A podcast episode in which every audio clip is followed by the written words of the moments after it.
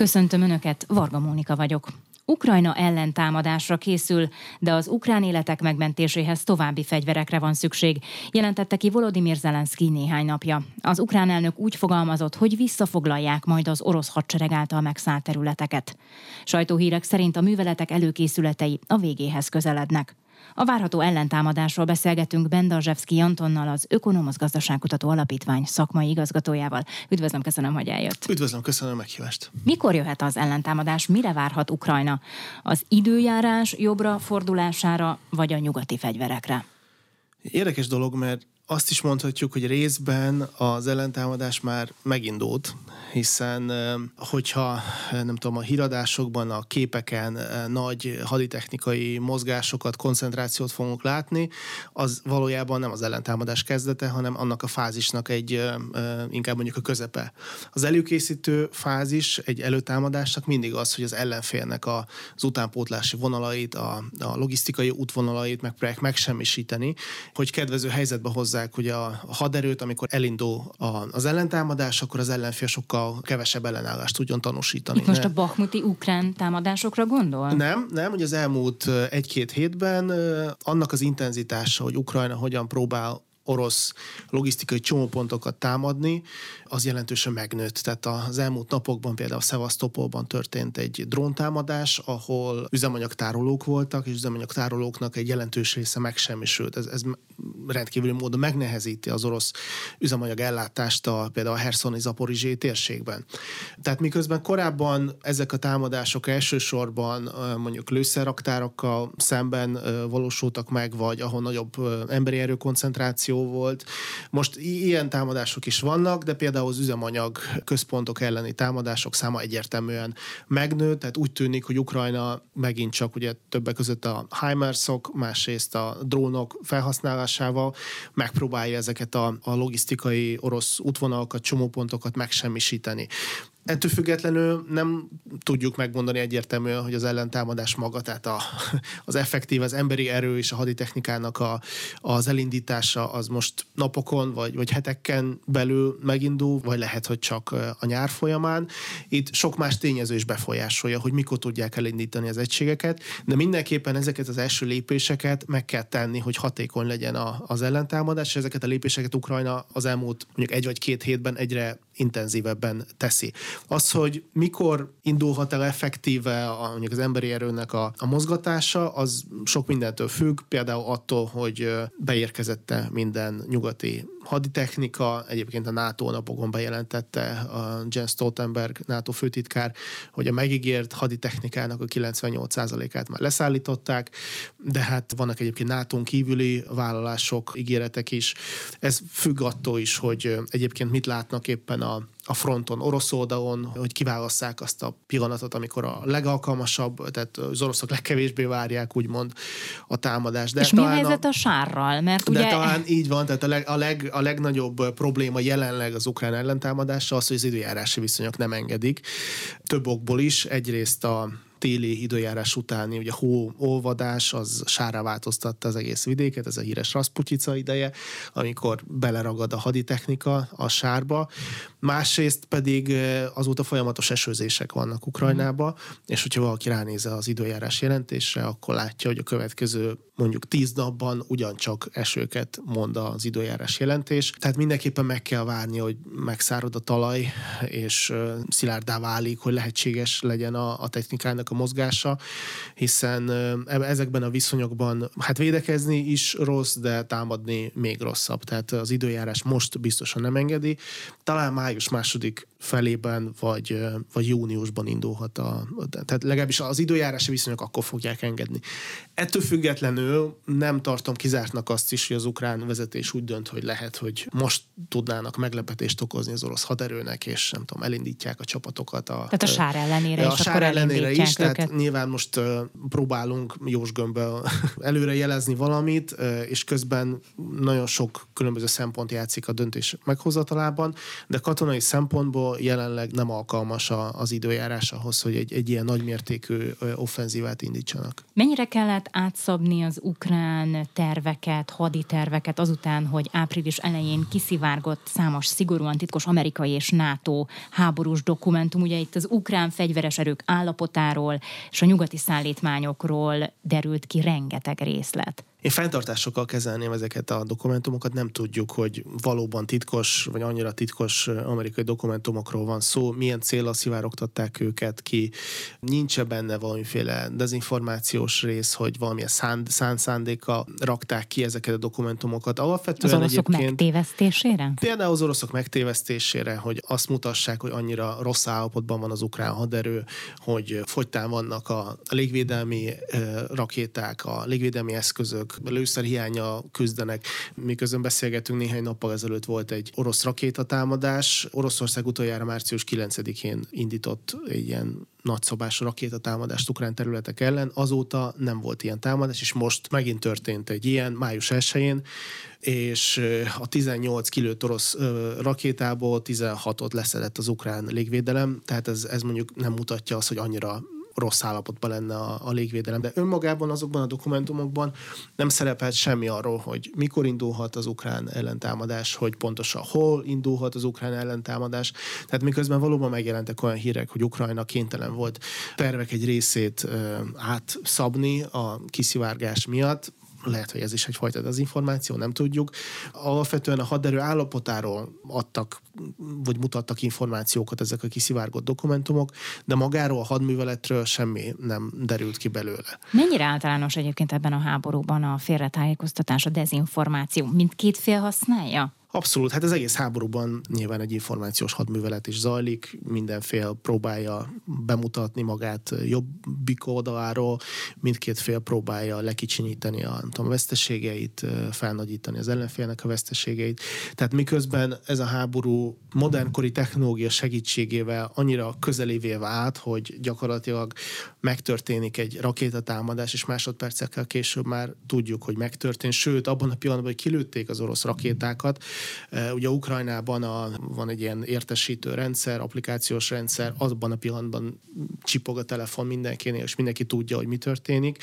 Vagy gyakorlatilag testkamerás felvételeken látjuk, hogy, hogy a katonák hogyan harcolnak a fronton. Tehát miközben van egy ilyen oldala is, közben azért ne felejtjük el, hogy vészesen keveset tudjuk a, a, valójában a háborúról, nem tudjuk a valódi veszteséget egyik oldalról sem. Nem tudjuk, hogy valójában hogy állnak például a lőszereket tekintve, egyik oldalt sem hm. ismerjük. Ezek ugye állam, ez mind állami titok, és ugye mind az orosz médiában, mind az ukrán médiában eh, kifejezetten ugye meg van tiltva, hogy ilyen információkat osszanak meg. Tehát az információ nagyon erősen van megszűrve, és mindenfél inkább azt próbálja mutatni, amit láttatni szeretne magáról, nem azt, ami a valóság. Az ellentámadás ez hatványozottan érvényes, hiszen itt van egy erős szándék is arra, hogy teljesen megzavarják az ellenfelet, tehát Ukrajna, hogy megzavarja az orosz csapatokat, az orosz haderőt, hogy pontosan mi is az ukrán terv, és ugye ilyet láttunk már tavaly a ugye most jelenleg második ukrán, közelgő második ukrán ellentámadásról beszélünk, de az első a szeptember és november között lezajlott,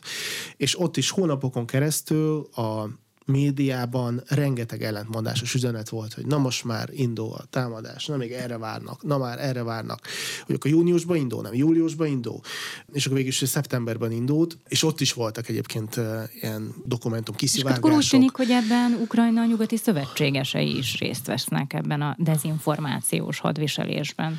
Nem tudom, hogy ez mennyire szándékos, lehet, hogy van benne egy, egy szándékos rész is, de ugye a média is azokból a forrásokból dolgozik, amit talál, amit kap, tehát hogyha egy politikus nyilatkozik valamit, hogyha kikerül hirtelen egy dokumentum, egy titkos dokumentum, nyilván azt, azt mindenki átveszi, és mindenki leszemlézi, és abból próbálnak következtetéseket tenni, és lehet, hogy a dokumentum kikerülése ugye szándékos volt. Ez egyébként bejött az ukrán félnek tavaly az első ellentámadás során, hiszen Oroszország teljesen máshol várta az ellentámadás. Végig arról szóltak a hírek, hogy ugye Herszoni területeken lesz az ukrán ellentámadás, és valóban az első napokban ott is indult az ellentámadás, csak aztán kiderült, hogy nem ezek voltak a fő ukrán erők, hanem a támadásnak a fő része valójában sokkal messzebb, több száz kilométerre attól hadszintértől Harkivi területeken indult, és ott aztán Oroszország egyáltalán nem várt az ukrán haderőt, és gyakorlatilag néhány héten belül összeomlott az orosz védelem,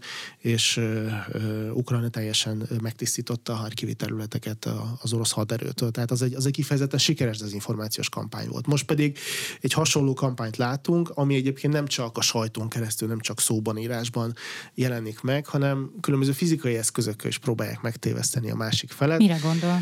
Például felfújható tankokat, HIMARS-okat, légvédelmi rendszereket raknak ki. Ilyen rendszereket például Csehországban gyártanak Ukrajna számára, és ezeket elhelyezik, nem tudom, tisztásokon, erdőkben, és ugye sokszor egyébként Oroszország lejelenti, hogy hát megsemmisítette mm. a, nem tudom, a HIMARS-eket, közben valójában egy makettet semmisített meg. Tehát vannak felfújható makettek, vannak fából készült makettek, próbálják azt bemutatni, mintha egy ilyen erőkoncentráció lenne bizonyos területeken, de vannak más trükkök is, például nagy mennyiségű generátort hoznak egy bizonyos térségbe, régióba, amelyek ugye hőt termelnek, és ez alapján az oroszok, az orosz felderítés úgy látja, mintha ott sok katona lenne, tehát egy, egy emberi erőkoncentráció lenne, és ebből ugye ugyancsak következtetéseket tesznek, hogy akkor Ukrajna oda csoportosítja át az emberi erőt, tehát valószínűleg onnan fog indulni. Valami, miközben ez csak megtévesztés kérdés. Tehát el tudom képzelni, hogy nem ott lesz a, a, az ukrán ellentámadásnak a fő irányvonala, ahol jelenleg mindenki várja azt. Hol várják ezt egyébként? Jelenleg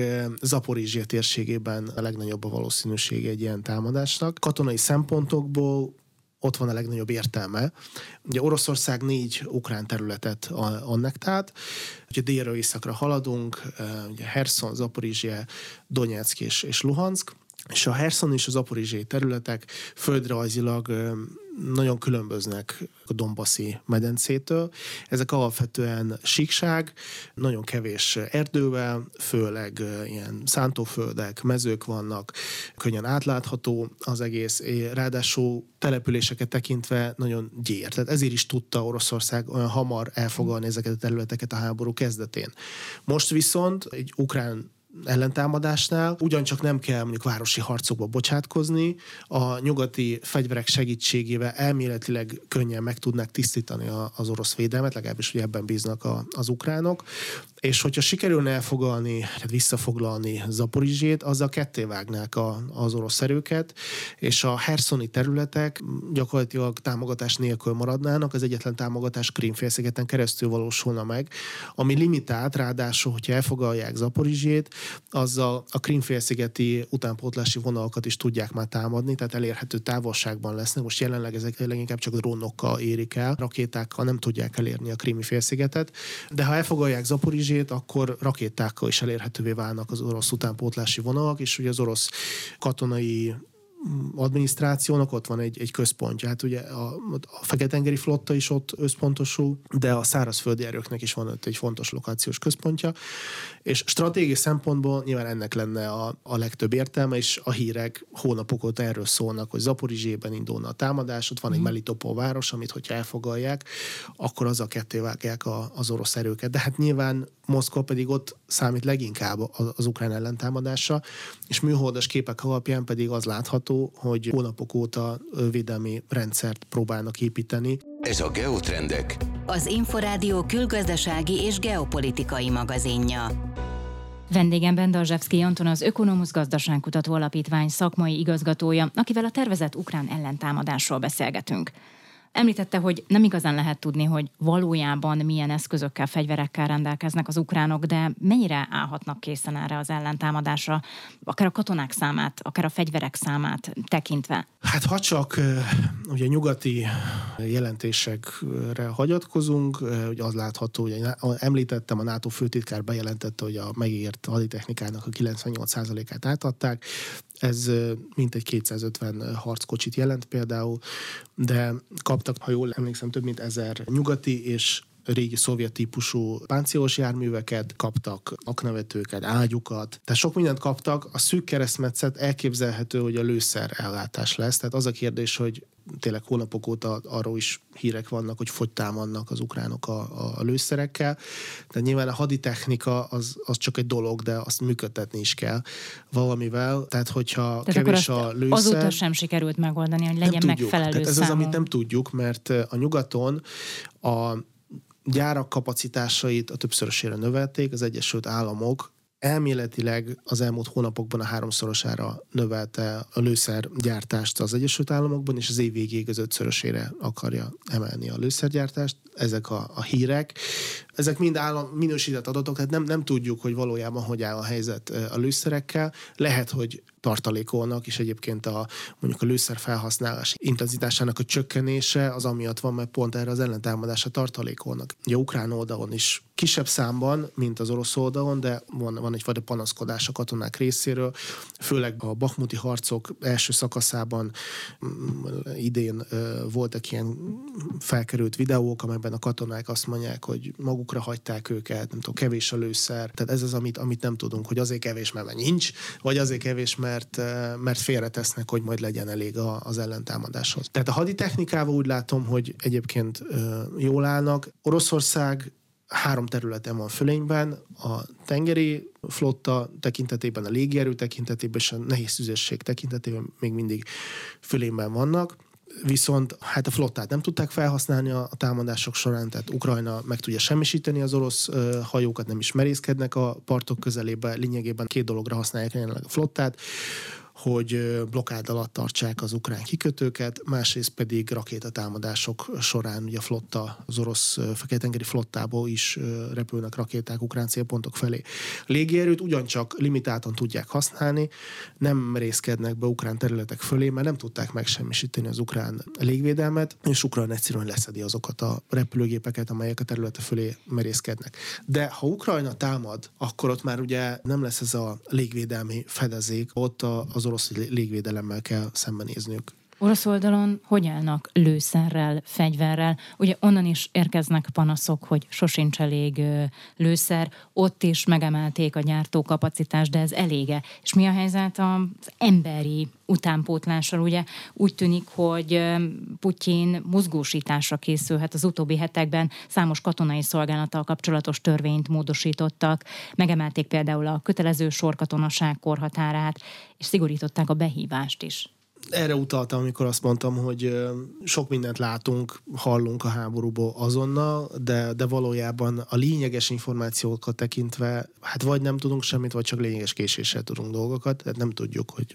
lőszereket tekintve hogy áll Oroszország, emberi erővel hasonlóképpen vannak becslések, hogy hány katona esett ki eddig, ugye a leginkább elfogadott becslések azt mondják, hogy legalább 200-250 ezer fős vesztesége van, nem csak halottak, hanem ugye olyan sebesültek, akik már nem tudnak visszatérni a harcokba. Ez alapján az általános kép az, hogy Oroszországnak jelenleg a fronton olyan 300 kötőjel 400 ezer katonája van az ukrán fronton összesen. Emberi erővel egyébként nem áll annyira rosszul Oroszország, de ezek az erők kezdenek kimerülni, tehát ugye hónapok óta harcolnak, a mobilizált erőket december végétől kezdték bevetni. Vélhetően demoralizáltak a katonák, tehát nyilván ahhoz, hogy komoly sikereket tudjanak elérni, valószínűleg friss erőkre lenne szüksége Oroszországnak. És erre jelenleg nincs, nincs módja. Tehát amit ön is említett, hogy Oroszország készülhet egy új mobilizációra, ennek valóban vannak jelei. A szeptemberben meghirdetett mobilizáció egy egészen szabad módon folyhatott le. Az emberek próbálták elkerülni a mobilizációt elbújtak, elutaztak a hétvégi házaikban, nem merészkedtek ki heteken keresztül az utcára. Elhagyták Oroszországot. Elhagyták Oroszországot, ugye több százezren. Tehát, hogyha valaki nem volt hülye, és el akarta kerülni a besorozást, akkor ezt meg tudta tenni. Most ez már sokkal és, nehezebb és, lesz és az most új ez, ez, ez rendkívül nehéz lesz, hiszen már nem csak fizikailag kézben lehet átadni a behívót, hanem az elektronikus rendszerben, ugye olyan, mint nálunk az ügyfélkapu, hogyha ott megküldik az ember számára a behívót, még csak át se kell vennie, mert onnantól kezdve ketyeg neki az óra, nyolc napja van jelentkezni a mobilizációs irodában. Ha ezt nem teszi meg, akkor gyakorlatilag minden, vagy hát a jogainak a többségétől meg lesz fosztva, nem hagyhatja Oroszországot, nem vezethet autót, tehát átmenetileg felfüggesztik a jogosítványát, nem vehet fel hitelt, nem adhatja az ingatlanját, Tehát rendkívül, rendkívül sok jogtól meg lesznek fosztva az orosz állampolgárok. Bezárták a kiskapukat. Tehát bezárták a kiskapukat, és úgy tűnik, hogy készül egy, egy újabb mobilizáció. Ugye ez, ez egy politikai kockázat, politikai destabilizációval jár, nem tudjuk, hogy most mikor szállja magát az orosz vezetés, hogy ezt megtegyék, de azt tudni kell, hogyha megteszik ezt a lépést, ez a mobilizáció az nem azonnali emberi erőt ad a frontra, tehát ha következő hetekben elindul az ukrán ellentámadás, egy most meghirdetett mobilizáció semmilyen formában nem fog rajta segíteni, hanem azok a katonák, vagy hát civilek, akiket behívnak katonának, azok mondjuk a nyár közepén, nyár végén kerülnek majd a, frontra. Őket ugye ki kell képezni, fel kell szerelni felszerelésekkel, tehát az, az nem egyik pillanatról a másikra megy. Mennyire reális cél az Ukrajna részéről, hogy visszafoglalja az orosz kézre került területeit? Nagy a nyomás az ukránokon, és tartok tőle, hogy olyan bravúrt már nem fognak tudni végrehajtani, mint amit ugye tavaly láttunk, amikor a az elfoglalt területek 40%-át visszafoglalták az ellentámadás során. Oroszország tanult azokból a hibákból, és most lényegében 6-7 hónapjuk volt, hogy védekező állásokat építsenek ki. Most más lesz a helyzet az ukrán ellentámadásnál, most olyan ellentámadást fogunk látni, amikor az oroszok sokkal jobban védekeznek, mint eddig. Nem tudjuk, hogy mennyire lesz sikeres ilyen szempontból az ukrán ellentámadás, de ugyanakkor sokkal több nyugati harci eszközt is kaptak, minőségben jobb eszközöket, mint korábban. Tehát miközben a szeptemberi ukrán ellentámadás elsősorban szovjet típusú haditechnika segítségével bonyolódott le, most például vannak már nyugati típusú harckocsik, leopárdok, brit challengerek, ugye páncélos járművek is nyugati típusúak. Ráadásul az elmúlt hónapokban nyugati bázisokon lettek kiképezve a katonák. Itt kilenc kiképzett dandárról beszélhetünk, legalábbis ugye kiszivárgott dokumentumok szerint. Ez mintegy 45-50 ezer embert jelenthet, és a felszereléseiket is a nyugat biztosította. A krímet is visszafoglalnák, vagy a tavalyi, a háború kitörése előtti, vagy hát a, az újabb invázió kitörése előtti állapotot szeretnék visszaállítani? Nyilván Ukrajna mindent vissza szeretne foglalni, tehát jelenlegi hivatalos ukrán állásfoglalás az, hogy ők az 1991-es határokat akarják visszaszerezni, ebben benne van a Krímfélsziget is, és a Donbassi térség is. Én azt gondolom, hogy, hogy Krím kevésbé reális, is, vagy inkább egy tárgyalás alap lehet, és erre, erre is vannak nagyon jó példák. A, elég megnézni a jugoszláv háborút, hogy Horvátország hogyan szerezte vissza azokat a, a területeket, amelyek hozzájuk tartoztak, vagy az ő megítélésük szerint hozzájuk tartoztak. Egy részüket katonai úton, aztán amikor sikeres volt a katonai akció, a maradék területeket már diplomáciai módon szerezték vissza. De valójában a front többi része is pessimistább álláspontok azt mondják, hogy át tudják törni az orosz védelmet, de olyan nagyon nem fognak tudni előre nyomulni, és inkább csak előkészítik a következő, az ellentámadásnak egy újabb szakaszát, tehát nem fogunk egy olyan átütő sikert látni, mint, mint szeptember-októberben, de hát az optimistábbak azt mondják, hogy ha sikerül az akció, és mondjuk Zaporizsébe sikert aratnak, akkor ki tudják szorítani az oroszokat Herszonból és Zaporizséből. Ön évelején azt jósolta, hogy ebben az évben mindkét fél kifullad majd, és csökken majd a háború intenzitása. Most nem úgy tűnik, hogy ez így lesz. Hogy alakulhat a háború? Tartja még ezt a prognózist? Egyelőre még tartom. Most nagyon sok fog múlni az ukrán ellentámadáson. Hogyha az ukrán ellentámadás sikeres lesz, akkor több forgatókönyv is lehetséges, elképzelhető, hogy az oroszok tárgyalásokra kényszerülnek, mert látják, hogy gyakorlatilag június óta csak kiszorításra kerülnek a, a megszállt területekről, sikerek, orosz sikerek pedig nincsenek. Tehát elképzelhető, hogyha valóban átütő erejű sikeres egy ukrán ellentámadás, akkor az tárgyalasztalhoz kényszeríti a, a feleket, vagy elsősorban az oroszokat, és akkor valóban látunk valamiféle lezárást vagy, vagy megegyezést. Ha a legrosszabb forgatókönyvet nézzük az ukránok számára, és, és teljes kudarc lesz az ukrán ellentámadás is, akkor az azt fogja jelenteni, hogy egy padhelyzet állt be a fronton, és ez inkább a befagyás felé viszi az egész háborút, hiszen több hónapig tartó alapos előkészítés után nyugati harckocsik, nyugati fegyverek érkezésével, ha ezt sem tudják az ukránok eredményre váltani,